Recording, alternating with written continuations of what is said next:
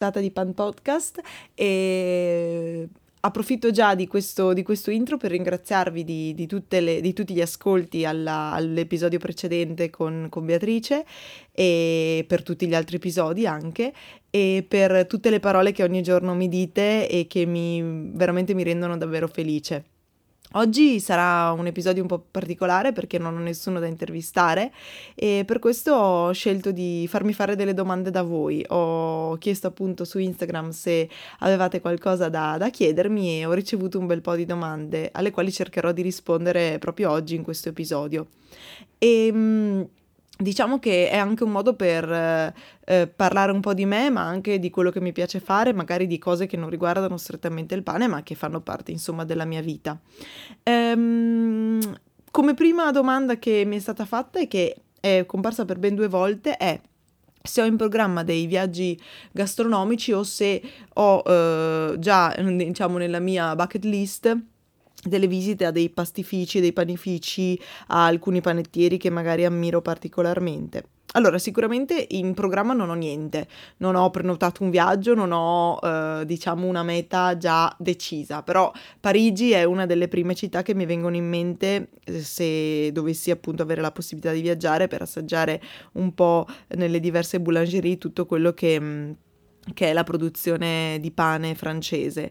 Poi eh, sicuramente anche tutte le città europee che sono un po' nordiche, quindi sicuramente la Germania, la Danimarca, ehm, dove mh, mm, hanno una cultura del pane un po' diversa da quella che abbiamo noi, quindi un pane più nero, un pane più acido, un po' più saporito, che mi piacerebbe davvero conoscere meglio.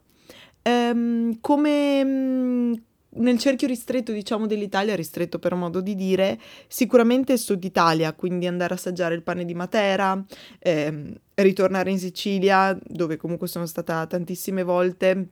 perché le mie origini sono anche di lì e assaggiare però magari meglio, con più coscienza il pane, il pane siciliano, assaggiare un buon pane toscano, un buon pane sciocco toscano, eh, sicuramente andare a Roma, assaggiare la pinza romana, eh, quindi eh, anche in Italia ci sono tantissimi luoghi dove, dove il pane viene veramente fatto bene e che mi piacerebbe tantissimo visitare e assaggiare come panettieri nel senso di persone, personaggi che vorrei conoscere, sicuramente Longoni eh, di Milano, Davide Longoni e mm, sicuramente Bonci a Roma, insomma sono due, due, personaggi che conoscerei molto volentieri e ai quali farei mille, mille, mille, mila domande. E quindi questa è la prima domanda. La seconda domanda, che mi è stata fatta anche questa due volte, le prime tre sono, sono doppie, è ehm, perché non apro un'attività a Verona eh, che secondo appunto chi mi ha fatto questa domanda ha bisogno del mio pane. Allora, eh, come ho detto nel primissimo episodio di questo, di questo podcast, eh, il sogno è quello sicuramente di aprire un panificio, di aprire un panificio con cucina. Il sogno insomma è quello, ma eh, come probabilmente ben saprete anche voi, eh, è molto difficile aprire un'attività, in primis, qualsiasi essa sia, per il, diciamo, il problema, chiamiamolo problema economico, nel senso che sono necessari dei fondi che io in questo momento non ho, e, e poi perché e non apro anche perché mh, credo di non essere ancora così tanto formata, così tanto pronta a gestire eh, la, una produzione che è di tipo eh, non più tre pagnotte alla settimana perché le mangio io e le mangiano quelli a cui io lo regalo, ma farne, eh, non so, 100 al giorno eh, e mh, mm, non sono quindi ancora capace. Dovrei probabilmente prima lavorare in qualche panificio per eh, comunque prendere la mano, per capire come funziona l'attività e poi sicuramente aprirò. E mh, mm, su, mh, mm, rispetto al fatto che Verona abbia bisogno del mio pane, non credo abbia bisogno del mio pane, ma abbia bisogno di miglior pane, nel senso che a Verona non abbiamo ancora eh, avuto l'esplosione della bolla eh, del pane buono, del pane di ricerca, del pane quello insomma vero, che io reputo vero. E non c'è ancora stata, è vero, e quindi sicuramente c'è bisogno di qualcuno che ehm, inizi seriamente a pensare il pane come un alimento mh, mm, come posso dire, eh, un alimento totale, un alimento completo, un alimento che è una cosa già di per sé completa e non è solo eh, qualcosa che viene comprato come, diciamo, eh, come si può dire, lateralmente a un, altro, a un altro piatto, a un altro, un'altra preparazione. Quindi sì, sicuramente su questo sono d'accordo. E insomma, dai, ci stiamo lavorando, detta così. La terza domanda è, eh, molt- cade a pennello, come si suol dire, perché eh, mi, mi, mi, viene chiesto se ho mai pensato di fare dei corsi o degli incontri, incontri per scambiarci idee o esperienze sui pani. Allora, eh, vi posso dire che eh, sì, ci ho pensato ed è uno dei, dei, prossimi obiettivi di questo di questa mia, diciamo, progetto PAN, fare corsi, fare workshop, fare incontri, eh, scambiarci esperienze, scambiarci pane, fare pani insieme insieme. Questo sicuramente è uno dei progetti che per primi mi è venuto in mente quando ho pensato di iniziare con questa esperienza. Ma eh, il 31 marzo, eh, domenica 31 marzo, sarò eh, al Mondo Creativo, alla fiera Mondo Creativo a Bologna, dove avrò uno spazio per fare un piccolo show cooking alle 11 di mattina, ma insomma tutto verrà poi confermato nei prossimi giorni e quindi dove potrò incontrarvi, eh, dove potrò rispondere a tutte le domande che avrete, potremmo scambiarci idee, potremmo scambiarci pane, io porterò il mio pane, potremmo assaggiarlo e quindi se, se ci sarete mi farà davvero molto molto molto piacere. E dato che insomma mi state facendo questa domanda, io chiedo a voi eh, come, come, vi piacerebbe che io organizzassi un eventuale corso degli eventuali incontri, eh, dove magari potete pensare che venga fatto un eventuale corso. Insomma, fatemi sapere anche voi cosa volete, io magari posso pensare un po' meglio a, a creare un corso adatto per tutti noi. E ehm, passiamo ora a delle domande eh, un po' diverse che riguardano il pane, ma anche no. Um, una di queste è molto insomma ci vorrebbe probabilmente molto per rispondere completamente, ma, ma ci provo. Ed è cosa mi porto dietro dalla mia laurea in lettere. Io se non lo sapete, io sono laureata, ho una triennale in lettere qua a Verona, all'Università di Verona, e mm, diciamo che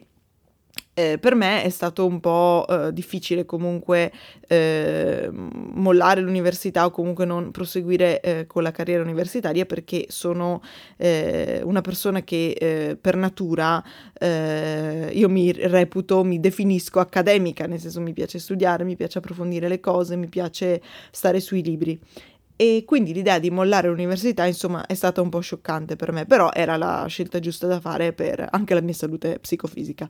E, ma chiusa questa parentesi, la laurea in lettere che ho che ho conseguito eh, sicuramente mi, mi, mi, rende la persona che sono, mi, mi forma, mi, rende eh, tutto quello che ho dentro e quindi ehm, non posso sicuramente eh, in qualche modo, come posso dire, essere delusa dalla scelta che ho fatto o dire ho sbagliato, ho perso tre anni della mia vita quando potevo fare altro, assolutamente no, anche perché tre anni fa, quattro anni fa, insomma, quando ho scelto l'università, per me la letteratura era tutto e ancora adesso la letteratura è una grandissima parte della mia vita, eh, magari adesso eh, è un po' letteratura gastronomica oppure letteratura scientifica, ma la letteratura, il libro, eh, l'idea di approfondire la parte umanistica della cultura eh, in generale è, è, sicuramente parte di me e sarà sempre parte di me. E quindi eh, la cosa principale che forse mi porto dietro da, da, da quello che ho studiato è l'umanità, l'umanità nel senso di eh, l'aver letto, studiato, approfondito la storia, la vita, eh, i pensieri, le idee di tante persone, di, tante, di tanti uomini e donne che con il loro pensiero, con le loro idee, con lo- la loro scrittura, con le loro lettere, con le loro parole, hanno davvero cambiato il mondo e hanno fatto, da- mm, credo, un miracolo, hanno, hanno, lasciato a noi un'eredità enorme. E, mm, e sicuramente questa è una cosa che mm, si è sedimentata in me con il fatto che noi possiamo fare qualcosa anche con una cosa così effimera come le parole, come la scrittura, che eh, al giorno d'oggi eh, sembra in qualche modo finire quando finisce un messaggio WhatsApp o quando finisce un post di Instagram, quando invece i libri eh, rimangono nelle librerie anche se diventano un po' gialli, ma ci sono sempre e, mm, e le biblioteche sono pienissime di libri che possono darci davvero, davvero tanto. E frequento quotidianamente o, o, meglio settimanalmente alla biblioteca, quindi insomma davvero le lettere non sono uscite da me. E, e, quindi la domanda che poi mi viene fatta successivamente è se io tornassi indietro, um, se tornassi indietro, se farei lo stesso uh, percorso universitario. Allora, um, sicuramente sarebbe uh, una cosa che ancora mi piace fare e ancora farei. Uh, probabilmente sceglierei prima una triennale di, su un ambito culinario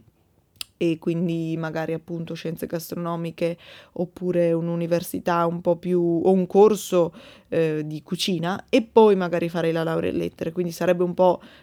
eh, il contrario di quello che io mm, diciamo sogno di fare mh, mm, nella mia vita, che è quella che, nella quale non si può tornare indietro. E quindi insomma probabilmente sì, ma con diciamo un, un come si può dire un ritmo inverso, diciamo un ordine ecco inverso, quindi prima magari una laurea più vicina a quello che veramente la mia passione, quella diciamo più profonda e poi quello che riguarda la mia passione un po' meno profonda ma allo stesso, uh, allo stesso modo presente e profonda.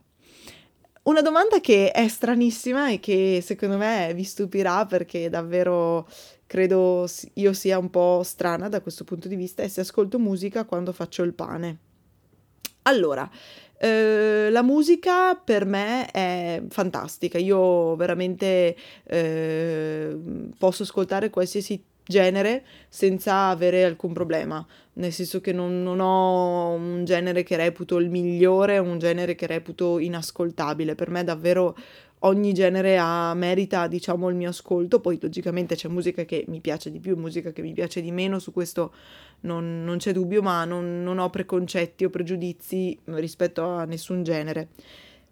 Ma non ascolto molta musica, nel senso che io ascolto la radio quando sono in macchina e ci sono molto poco, eh, ascolto mm, e direi basta. Non, la musica non fa parte, diciamo, della mia routine quotidiana.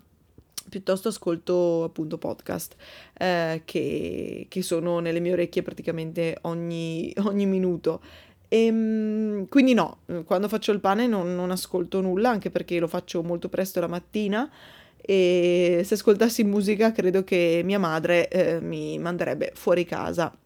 nel giro di due ore. E quindi no, sicuramente non, non posso ascoltare musica quando, quando lo faccio e, mm, e, poi è una pratica che per me è um, un po', non voglio dire sacra perché non lo è, però è un po' um, una pratica nella quale mi devo concentrare, mi devo, devo pensare alle cose che faccio, ai gesti che faccio, seppur col tempo siano diventati abbastanza automatici. E quindi Diciamo che eh, probabilmente l'ascoltare musica mi distrarrebbe eh, dall'essere eh, totalmente concentrata sul gesto e sul, sull'ascoltare il pane e probabilmente questo è l'unico motivo per quale anche non mi viene la voglia di ascoltare nulla, nemmeno podcast, nemmeno la tv accesa, eh, nulla. Eh, il silenzio diciamo della mattina che, che, sicuramente è in una città dove c'è una strada subito fuori dalla mia finestra, è, è anche quasi un privilegio. Quindi no, musica quando faccio il pane no. La prossima domanda è... Eh, cioè, a queste domande eh, non l'ho detto all'inizio, ma non ho pensato a una risposta prima, ho voluto rispondere in modo eh, naturale qua con voi. Eh, a questa domanda però quando l'ho letta ci ho dovuto un po' pensare perché eh, ne ho fatti tanti ed è di raccontare insomma il pane più riuscito e il pane meno riuscito. Allora direi che come pane più riuscito tutti quelli che mi sono piaciuti molto, nel senso che ehm, il pane ha la bellissima eh, qualità di mh, mm, difficilmente non essere buono, nel senso che se tu hai una buona farina, metti la quantità giusta di sale e più o meno la quantità giusta d'acqua, qualcosa viene fuori, che poi sia piatto, che poi non sia ben alveolato, quello sì, si può sempre migliorare, ma il pane alla fine il gusto è buono. Quindi il pane più riuscito non me la sento di dire un gusto, forse il gusto che più a me piace è un pane mh, con segale farro eh, in quantità diciamo più o meno simili, quindi un 15% dell'uno e un 15% dell'altro, il resto una tipo 1, una tipo 2 e una lievitazione lunga in frigo. Questo sicuramente è il mio pane diciamo di riferimento, quello che mi piace a me, eh, quello che mi piace mangiare. Il pane meno riuscito invece sicuramente posso dirvelo. Eh, ho fatto una volta un pane con eh, delle farine poco forti, mh, mm, di grani antichi e... Mh, mm, praticamente io ero convintissima, mi piaceva da morire, molta idratazione, tantissime ore di lievitazione, ero contentissima, ho detto ecco, ho usato farine antiche, sarà sicuramente un pane stratosferico. E in effetti il gusto lo era, era davvero buonissimo e davvero un gusto eh, particolare, un gusto in qualche modo mh, mm, eh, eh, complesso, seppur mm, fosse un pane di uh, sola farina senza aggiunte di sapori, spezie, eccetera. Quindi sicuramente eh, il gusto c'era, era molto buono, ma la lievitazione non, non ha funzionato e mi è venuta una specie di eh, frisbee eh, piatto eh, che eh, davvero era orrido da vedere e so che non bisogna guardare l'apparenza, so che è il gusto che conta, ma eh, anche l'occhio vuole la sua parte e un pane ben sviluppato ha delle caratteristiche molto, molto buone e eh, un pane che non è ben sviluppato non ce li ha. Quindi quello posso dire il pane mh, mm, meno riuscito. Ehm, poi mi è venuto in mente adesso che un pane riuscito che non ho fatto da tanto e che se volete lo, lo rifaccio per farvi vedere un po' come si fa, è il pane al cioccolato con dentro le noci e l'uvetta che è davvero secondo me un, um, insomma, una cosa molto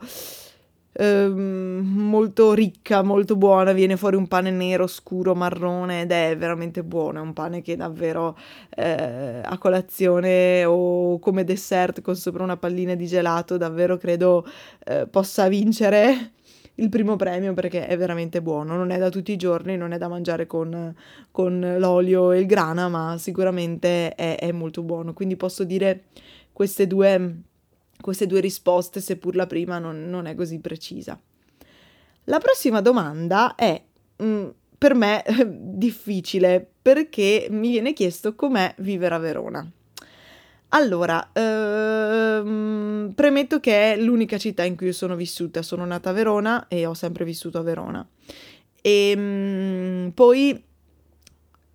ho origini eh, da parte di mamma eh, friulane, insomma, Camporosso, e mia nonna materna era austriaca.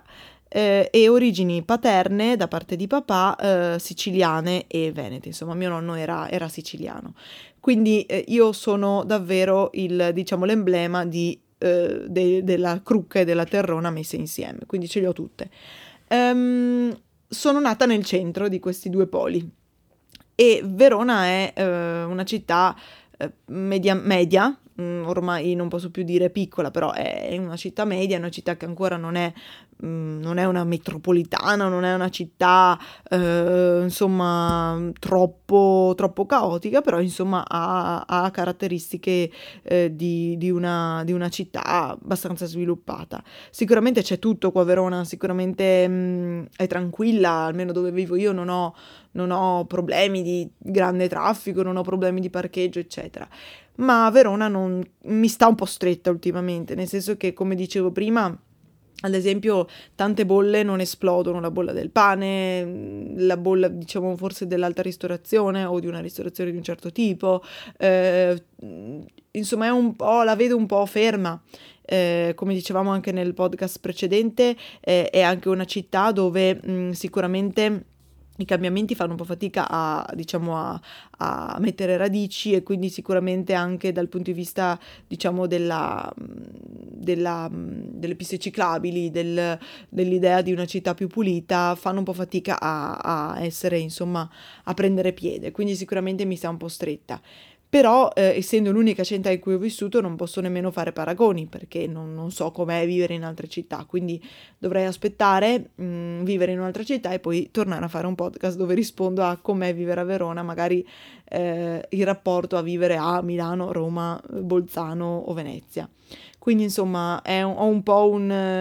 un amore d'odio per questa città che, che, credo sia anche caratteristico di tutti quelli che nascono in una città e che ci vivono per tantissimo tempo. E ehm, poi qua qualcuno eh, mi ha fatto una domanda che è quella che io faccio spesso ai miei ospiti nelle interviste, che è quale sarebbe il mio ultimo pasto. Quindi eh, reputo che la domanda sia un antipasto, un primo e un dolce, quindi rispondo come, come faccio a rispondere ai miei ospiti. Allora, sicuramente come antipasto eh, farei eh, del pane, credo che, vabbè, lo sapevate già, del pane con sopra un buonissimo olio siciliano di mio nonno, un po' di sale se, se, dovesse mancare e vicino delle chips di zucca, quindi una zucca tagliata la, con la mandolina molto fina, messa in forno eh, con sale, olio e pepe e anche sta molto bene cannella e noce moscata, ehm, messa in forno a 200 gradi fino a quando non diventano chips eh, e quindi questo sarebbe un po' il mio antipasto aperitivo così.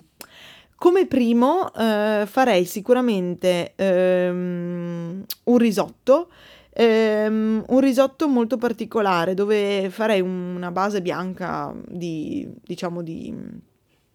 eh, semplice riso mantecato con, con burro e, burro e basta e poi dentro ci metterei un po' di miso al posto del parmigiano. Miso è una pasta fermentata di, di solito di soia ma si può fare anche di eh, riso, di orzo eh, di, di, di, tanti cereali diversi e può essere più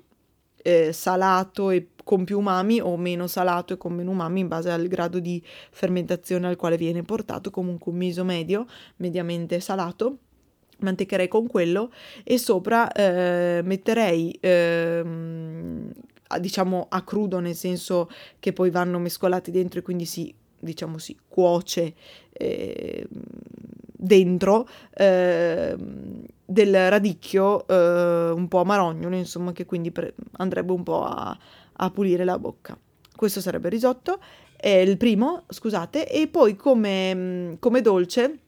allora ultimamente davve- ho delle voglie particolari ehm, che riguardano il cioccolato e dessert al cioccolato. Quindi farei una selezione di dessert al cioccolato, visto che tanto è il mio ultimo pasto, ehm, e ci sarebbe sicuramente un soufflé al cioccolato, un tortino col cuore morbido sempre al cioccolato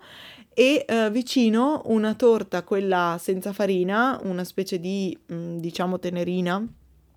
senza farina, quelle che poi appena le monti tanto, monti tanto le uova in forno diventano altissime, poi si cadono dentro se stesse e quindi fanno un cornicione diciamo naturale e quello, quella sarebbe la mia, la mia triade diciamo di dessert che, che vorrei, vorrei mangiare.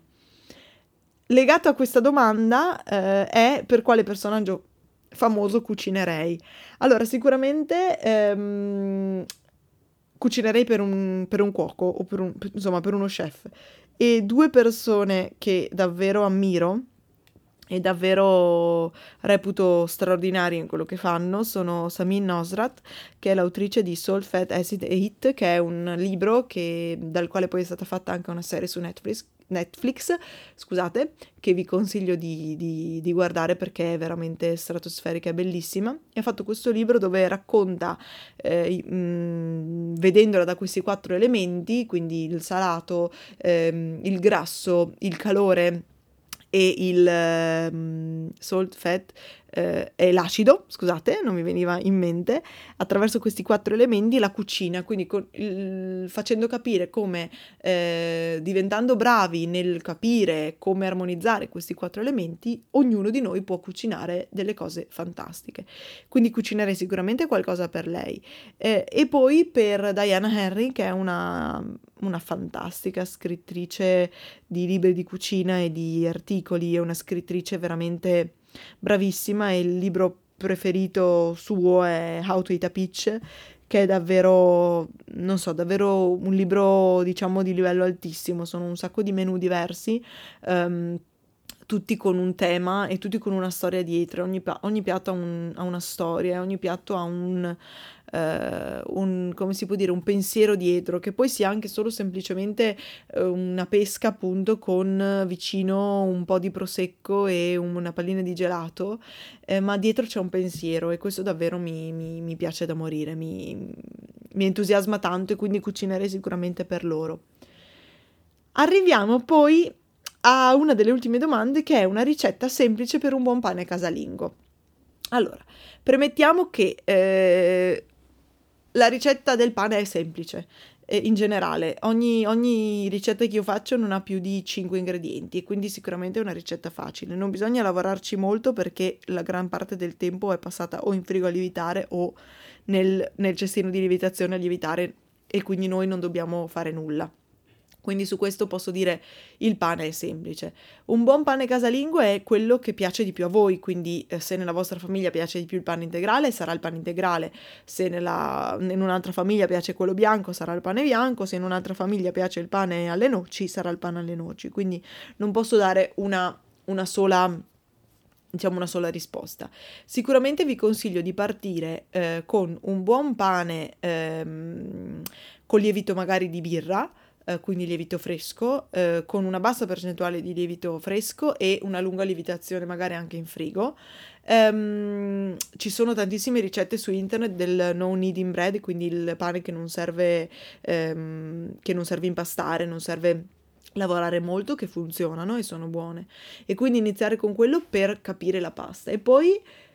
farvi dare un po' di pasta madre, magari da me o da qualcuno che conoscete, da bu- da un, dal vostro panettiere di fiducia, e iniziare con la pasta madre. Perché secondo me mh, mm, la ricetta è 500 g di farina, 120 g di lievito madre, 10 g di sale, 400 g di acqua e, e il tempo. Questa è la ricetta che vi posso dare perché davvero mh, mm,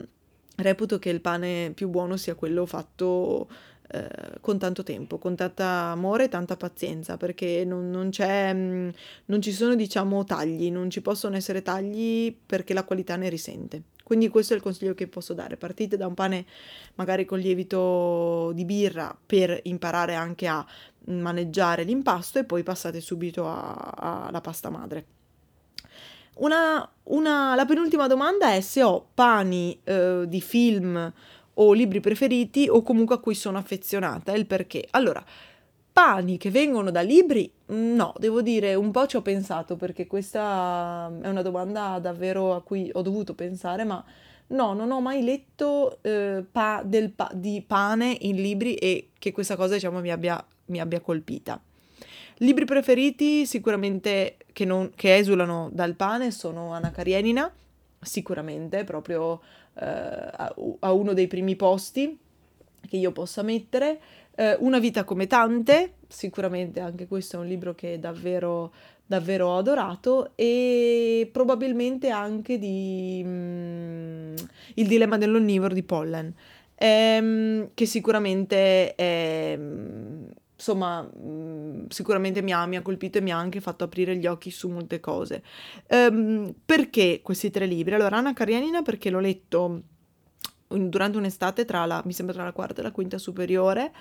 e mi ha fatta davvero tanta compagnia perché è un libro lungo e quindi l'ho letto in, diciamo, in breve tempo per la grandezza del libro, però insomma ci è voluto un po' e quindi mi ha fatto compagnia. E perché poi è una storia davvero intrigante, con tantissimi dettagli, con tantissima, mm, diciamo, tantissima eh, fantasia da mettere in, in, campo, perché è vero, lo scrittore, eh, in generale nei libri, lo scrittore ti descrive quello che vuole farti vedere con gli occhi, diciamo, della mente, ma poi sei tu che devi costruirtelo con i tuoi occhi veri. E quindi così tanti dettagli, così tanti... Mm, eh, diciamo così tanti particolari eh, da costruire nella mia mente con i miei colori veramente mi ha, mi ha mm, insomma mi ha, mi ha colpita in modo pazzesco. Quindi sicuramente questo è il motivo per il quale questo è il mio preferito. E poi vabbè vengono gli altri due. Ehm, un libro invece a cui sono affezionata è eh, molto forte e incredibilmente vicino di Foer, che è un libro veramente pazzesco, mi sono commossa tantissimo nel leggerlo e vi consiglio di leggerlo se non l'avete ancora fatto. E un libro invece a cui sono affezionata, che è di cucina, è sicuramente How to Eat a Peach, appunto di Diana Harry, di cui ho parlato prima, ma anche um, il libro, il primo libro sul pane che ho preso, che è Sourdough, appunto, che, del quale ho parlato anche in uno degli scorsi episodi, eh, perché comunque è stato il primo libro che, che, mi ha fatto entrare in questo mondo e quindi sicuramente sono grata al libro per, per avermi fatto entrare in questo mondo. E poi l'ultima domanda che eh, insomma ho voluto tenere per ultima perché secondo me chiude un po' il, il cerchio è come sto. Allora, come sto? Eh, sto che la mia vita sta cambiando e la mia vita sta eh, subendo delle curve molto, molto drastiche e ne sono veramente contenta ho iniziato a lavorare, ho, ho, appunto questo podcast che mi sta dando tantissime soddisfazioni, ho tanti nuovi amici, ehm, ho questo show cooking a fine marzo che mi, mi, entusiasma tantissimo, non vedo l'ora di incontrarvi e di condividere con voi la mia passione, eh, ho dei progetti diciamo in sottofondo che stanno andando avanti e che vi svelerò più avanti, ehm, insomma davvero la mia vita è piena. Eh, sicuramente non posso dire che sono felice, che sono serena, perché per carattere faccio fatica a avere definizioni precise di quello che sono, sono spesso tante cose contemporaneamente, ma, mm, ma perché comunque tutte queste novità ti rendono un po', un po impaurita, un po' insomma, eh, come si può dire... Eh, strana, un po' agitata, sicuramente, eh, insomma, un po' agitata, un po' mossa però sento che la direzione che la mia vita sta prendendo è forse quella giusta e quindi sicuramente sto diciamo in piedi bene e riesco a camminare eh, con fatica magari con l'aiuto di tanta gente intorno a me però riesco a camminare. E questo sicuramente anche grazie a voi che mi ascoltate condividete con me le vostre storie ehm, insomma mi seguite e questo mi dà tanta forza per, per continuare a andare avanti e quindi vi, vi ringrazio tantissimo. E mh, mm, con questo insomma si conclude la mia, prima, la mia prima intervista che mi avete fatto da remoto e quindi sono molto contenta, spero di non avervi annoiato con la mia voce e le mie parole, eh, troppo, di non avervi insomma annoiato troppo e mh, mm, vi lascio eh, nella, nella, descrizione dell'episodio eh, i miei riferimenti che sono sempre su Instagram, beazzolina con due A, ehm,